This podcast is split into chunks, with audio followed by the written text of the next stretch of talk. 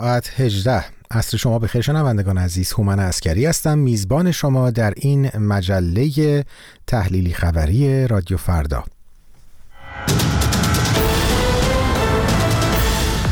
تهران نسبت به حملات مشترک آمریکا و بریتانیا علیه مواضع حوسی ها واکنش نشان داد. نیروی انتظامی مدعی بازداشت یک عضو گروه سپاه صحابه شد. اوکراین می‌گوید امیدوار است نزدیک به 12 میلیارد دلار کمک اقتصادی از آمریکا دریافت کند. ایران تازه ترین دور حملات آمریکا و بریتانیا علیه مواضع حوسی های یمن را محکوم کرد. ناصر کنعانی سخنگوی وزارت خارجه جمهوری اسلامی آمریکا و بریتانیا را متهم کرد که با چنین اقداماتی به گفته او به دنبال تشدید بحران و تنش در منطقه هستند. آقای کنانی در ادامه هشدار داد که بی تردید چنین حملاتی دستاوردی جز افزایش بیثباتی و خشونت در منطقه نخواهند داشت. سخنگوی وزارت خارجه ایران همزمان آمریکا و بریتانیا را به دلیل آنچه کوتاهی در اقدام سریع و موثر برای توقف جنگ غزه خواند محکوم کرد. نیروی انتظامی جمهوری اسلامی می‌گوید فردی را که به اتهام فعالیت در گروه سپاه صحابه شناسایی شده بود بازداشت کرده است. سعید منتظرالمهدی سخنگوی نیروی انتظامی از فرد بازداشت شده با نام اکرم لاهوری یاد کرد و اتهام او را تلاش برای بمبگذاری در یکی از شهرهای جنوبی ایران اعلام کرد. پلیس هرمزگان هم با تأیید این موضوع گفت که متهم قصد عزیمت به قشم را داشته. ایران گروه سپاه صحابه را گروهی تروریستی و ضد شیعه می‌داند و از جمله آن را مسئول کشتار دیپلمات‌های ایرانی در مرداد 77 در کنسولگری جمهوری اسلامی در مزار شریف معرفی می کند. در آغاز سومین سال جنگ روسیه و اوکراین نخست وزیر اوکراین می‌گوید کشورش انتظار دارد در سال جاری 11 میلیارد و 800 میلیون دلار کمک اقتصادی از آمریکا دریافت کند. دنیس اشمیهال این موضوع را در کنفرانسی در کیف اعلام کرد و گفت امیدوار است کنگره آمریکا هرچه زودتر بسته تازه کمک‌های اقتصادی و نظامی واشنگتن به کیف را تصویب کند. در طول دو سال گذشته آمریکا و سایر کشورهای غربی ده میلیارد دلار کمک‌های اقتصادی و نظامی را روانه اوکراین کردند. با این وجود جبهه های جنگ شاهد تحول مثبتی به سود, سود کیف نبودند. موضوعی که باعث اعتراضاتی در داخل و خارج اوکراین شده.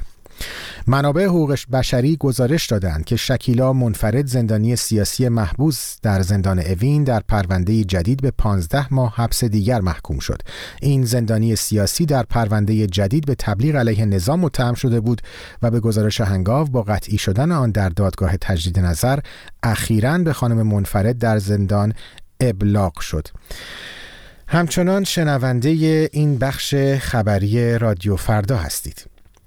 دیده شدن پرنده هما در ارتفاعات البرز در روزهای اخیر نام این پرنده بومی ایران را بر سر زبانها انداخته. اما آیا این پرنده همان همای سعادت ایران باستان است که در ادبیات پارسی نمادی از فر ایزدی است؟ برای یافتن پاسخ این پرسش گفتگویی داشتم با علیرضا هاشمی مدیر انجمن پرنده شناسی ترلان در ایران. آقای هاشمی که عضو کارگروه جهانی متخصصان کرکس هاست در این گفتگو نخست درباره دلایل اهمیت هما در ایران توضیح داده. تعداد کرکس های ما محدود هست. یعنی در تمام دنیا پرندگانی که در بالای هرم های غذایی قرار می گیرند و در زنجیره‌های اکولوژیک در بخش های بالای ما اینها رو می بینیم تعدادشون نسبت به بقیه پرنده ها کمتره. اگر بخوایم ما در مورد کرکس ها صحبت بکنیم تعداد کرکس ها مسلما باید از تعداد لاشه ها کمتر باشه که بتونن در این هرم غذایی آنچنانی که باید شاید استفاده بکنن و نسلشون منقرض نشه. باز در بین این کرکس ها خود این هما تعدادش کمی باز کمتر هم هست چون خیلی تخصصی شده یعنی به حاصل تغذیه‌ای که داره که بیشتر از مغز استخوان و استخوان هست تعداد اونها باز هم کمتره. و چون تعداد کمتری دارن خیلی مورد توجه هستن چون کمتر دیده میشن و دیدن اونها خودش یک اقبالی رو طلب می‌کنه و در لایه لایه آثار تاریخی و ادبی ما همین رو میشه دید. خب گذشتگان ما به دین زرتشت بودند در اون موقع همونطور که آثارش همین الان هم هست که شاید در حتی 100 سال قبل ما می‌دیدیم که کسانی که فوت شده بودن رو میذاشتن برای کرکسا و کرکسا میخوردن اینها رو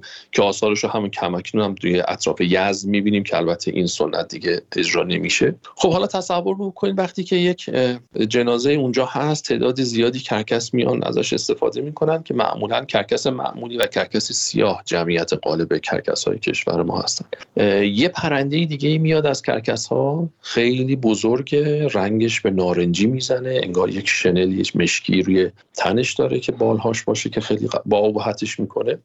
ما هما رو به در زبان انگلیسی به کرکس ریشدار معروفه که یک ریش خیلی با هم داره. این میاد میشینه. مثل کرکس های دیگه جنگ و دعوایی نداره برای خوردن غذا.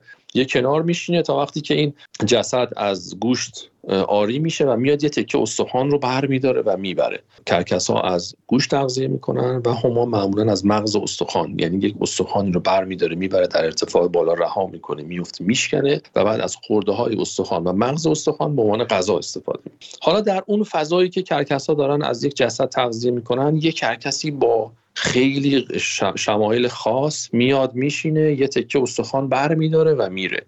خب برای این خیلی درجات روحانی و عقاید خاص قائل بودن در اون زمان. یعنی می‌گفتن کسی که سایه هما به سرش بیفته رستگار میشه. یعنی جسدی که سایه پرنده به نام هما با این ابهت و با این شمایل بر سرش بیفته و بیاد و یک بخشی از این جسد رو با خودش ببره این به معنی رستگار شدنه. این فرد هست. اگر درست متوجه شده باشم نقشی که هما در اون برج های خاموشان یا دخمه های زرتشتی داشته تاثیر داشته در دیدگاه مردمان ایران باستان در قبال این پرنده. یک سری پرنده های هم هست در سرستون های تخت جمشید که اون هم به هما معروفه ولی بیشتر مثل این که شیردال هست چون پیکره شیر داره. اون چه ارتباطی به این هما داره؟ فقط به کشور ما هم بر نمیگرده. وقتی برمیگردیم به مصر باستان هم ما می‌بینیم که از ترکیبی از پرندگان و یا بیشتر بگیم در انسان و حیوان یا پرنده و حیوانات دیگه استفاده می‌کنن. خیلی وقتا الهه یا اله های مختلفی بود یعنی خدایان اونها رو نمایان می‌کرده و خیلی وقتا نمادهایی بوده برای خیلی چیزها. اون سرستون هایی که ما می‌بینیم یا شیردالی که ما می‌بینیم هم همون چیزی هستش که اصطلاحا گریفان بهش میگن که ترکیبی از چند موجود یا حتی انسان و چند موجود هست. ولی اون سرستون تخت جمشید که به هما معروفه اون الهام گرفته شده از همین پرنده همای امروزیه یا عقاب یا پرنده دیگری است؟ این که ما پرنده افسانه ما هما رو با این هما بخوایم الان با هم تلفیق کنیم یک کمی بعضی وقتا شاید به مشکل بخوریم چون اونها بر اساس یک از باورهای ترکیبی از چند مورد رو داشتن. اما این رو می‌تونیم بگیم که از وقتی که هواپیمایی ملی کشور ایران. نام هما رو برای خودش برگزید. این پرنده با اون نماد و با این همای ما خیلی با هم تلفیق شدن که خیلی انتخاب واقعا زیبا و جالبی هم بوده. بله خب مخفف هواپیمایی ملی ایران که هما. شده هما. بله. بسیار هم زیبا. بله. و خب این با اون سرستون که اون هم حالا برگرفته است شاید بتونیم بگیم بخشی از پرندگان بوده که به صورت افسانه است. این تداعی ذهنی رو ایجاد می‌کنه که پس اون هم هماست. ولی برای اینکه بگیم اون حتما هماست خیلی نیاز داره که ما لایه های مختلفی از دانش باستانشناسی و اقوام و ملل رو بررسی بکنیم. آقای هاشمی درباره جمعیت پرنده هما در ایران چه اطلاعاتی داریم؟ آیا در معرض خطر هست یا به تعداد کافی در کشور وجود داره؟ سوال خیلی خوبیه. کرکس های ما در ایران غالبا مهاجر هستن. یعنی کرکس معمولی یا دال معمولی بگیم بهتره. دال سیاه و کرکس مصری یا کرکس کوچک باز بهتر اون رو ازش نام ببریم. این سه گونه که گونه های با تعداد زیاد کرکس در کشور ما هستن غالبا مهاجر هستن. گونه هما در کشور ما بومی هست یعنی مهاجرتی نداره و در رشته کوههای زاگرس و البرز به وفور ما می‌تونیم اونها رو ببینیم. به وفور مسلما مثل گنجشک و کلاغ و کبوتر نیست اما به نسبت کرکس ها و به نسبت حضور یک پرنده مثل هما جمعیت قابل قبولی رو داره.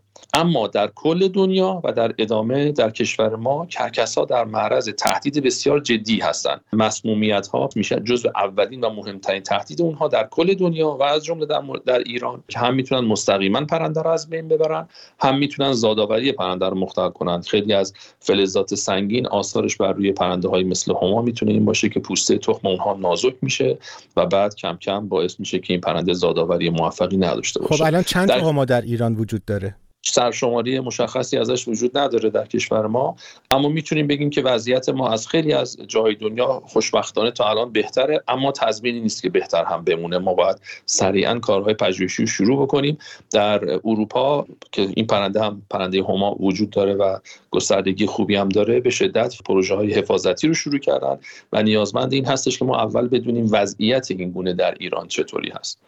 علیرضا هاشمی مدیر انجمن پرندهشناسی ترلان در ایران. اما حسین حسینپور از آسیب دیدگان چشمی اعتراضها در ایران به اتهام فعالیت تبلیغی علیه نظام در فضای مجازی به یک سال زندان محکوم شده. نسرین افشار در گفتگو با سلماز ایکتر روزنامه نگار از او پرسید محکومیت آقای حسینپور چه تناسبی با جرم او دارد؟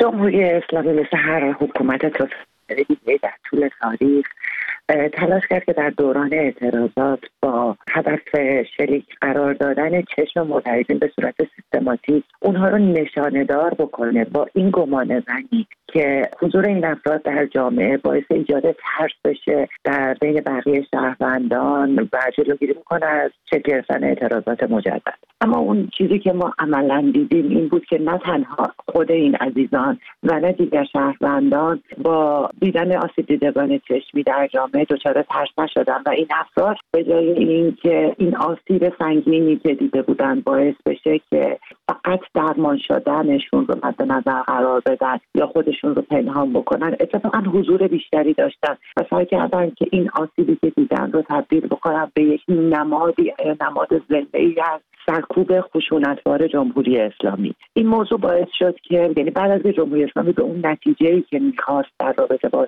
دیدگان چشمی نرسید اتفاقا برخورد بسیار خشنی با دیدگان چشمی کرد از بازداشت کردن و محکوم کردن ادهیشون به زندان جلوگیری کردن از کار کردنشون اونهایی که برگشتن به سر کار سابقشون با تهدید مواجه هستن. به جای اینستاگرامیشون بسته شد. نزدیکان اطرافیانشون بازداشت شدن. می‌خوام تاکید بکنم به اینکه بازداشت شدن این افراد و محکوم شدنشون به زندان در ادامه همون پروسه سرکوبه نه در واکنش به فعالیت هایی که این دوستان بعد از آسیب دیدن انجام دادن. خانم ایکتر تا انتخابات در ایران زمان زیادی باقی نمونده و ما این روزا شاهد هستیم که جمهوری اسلامی داره تمام تلاششون می‌کنه که مردم مشارکت بیشتری داشته باشن در انتخابات. ولی از سوی دیگه هم می‌بینیم که در این زمان خاص بدون لاپوشانی و خیلی علنی داره افراد معترض رو حالا از جمله آسیب دیدگان چشمی رو داره دستگیر می‌کنه. اساسا پیام جمهوری اسلامی با این فشارهایی که روی معترضین میاره چیه؟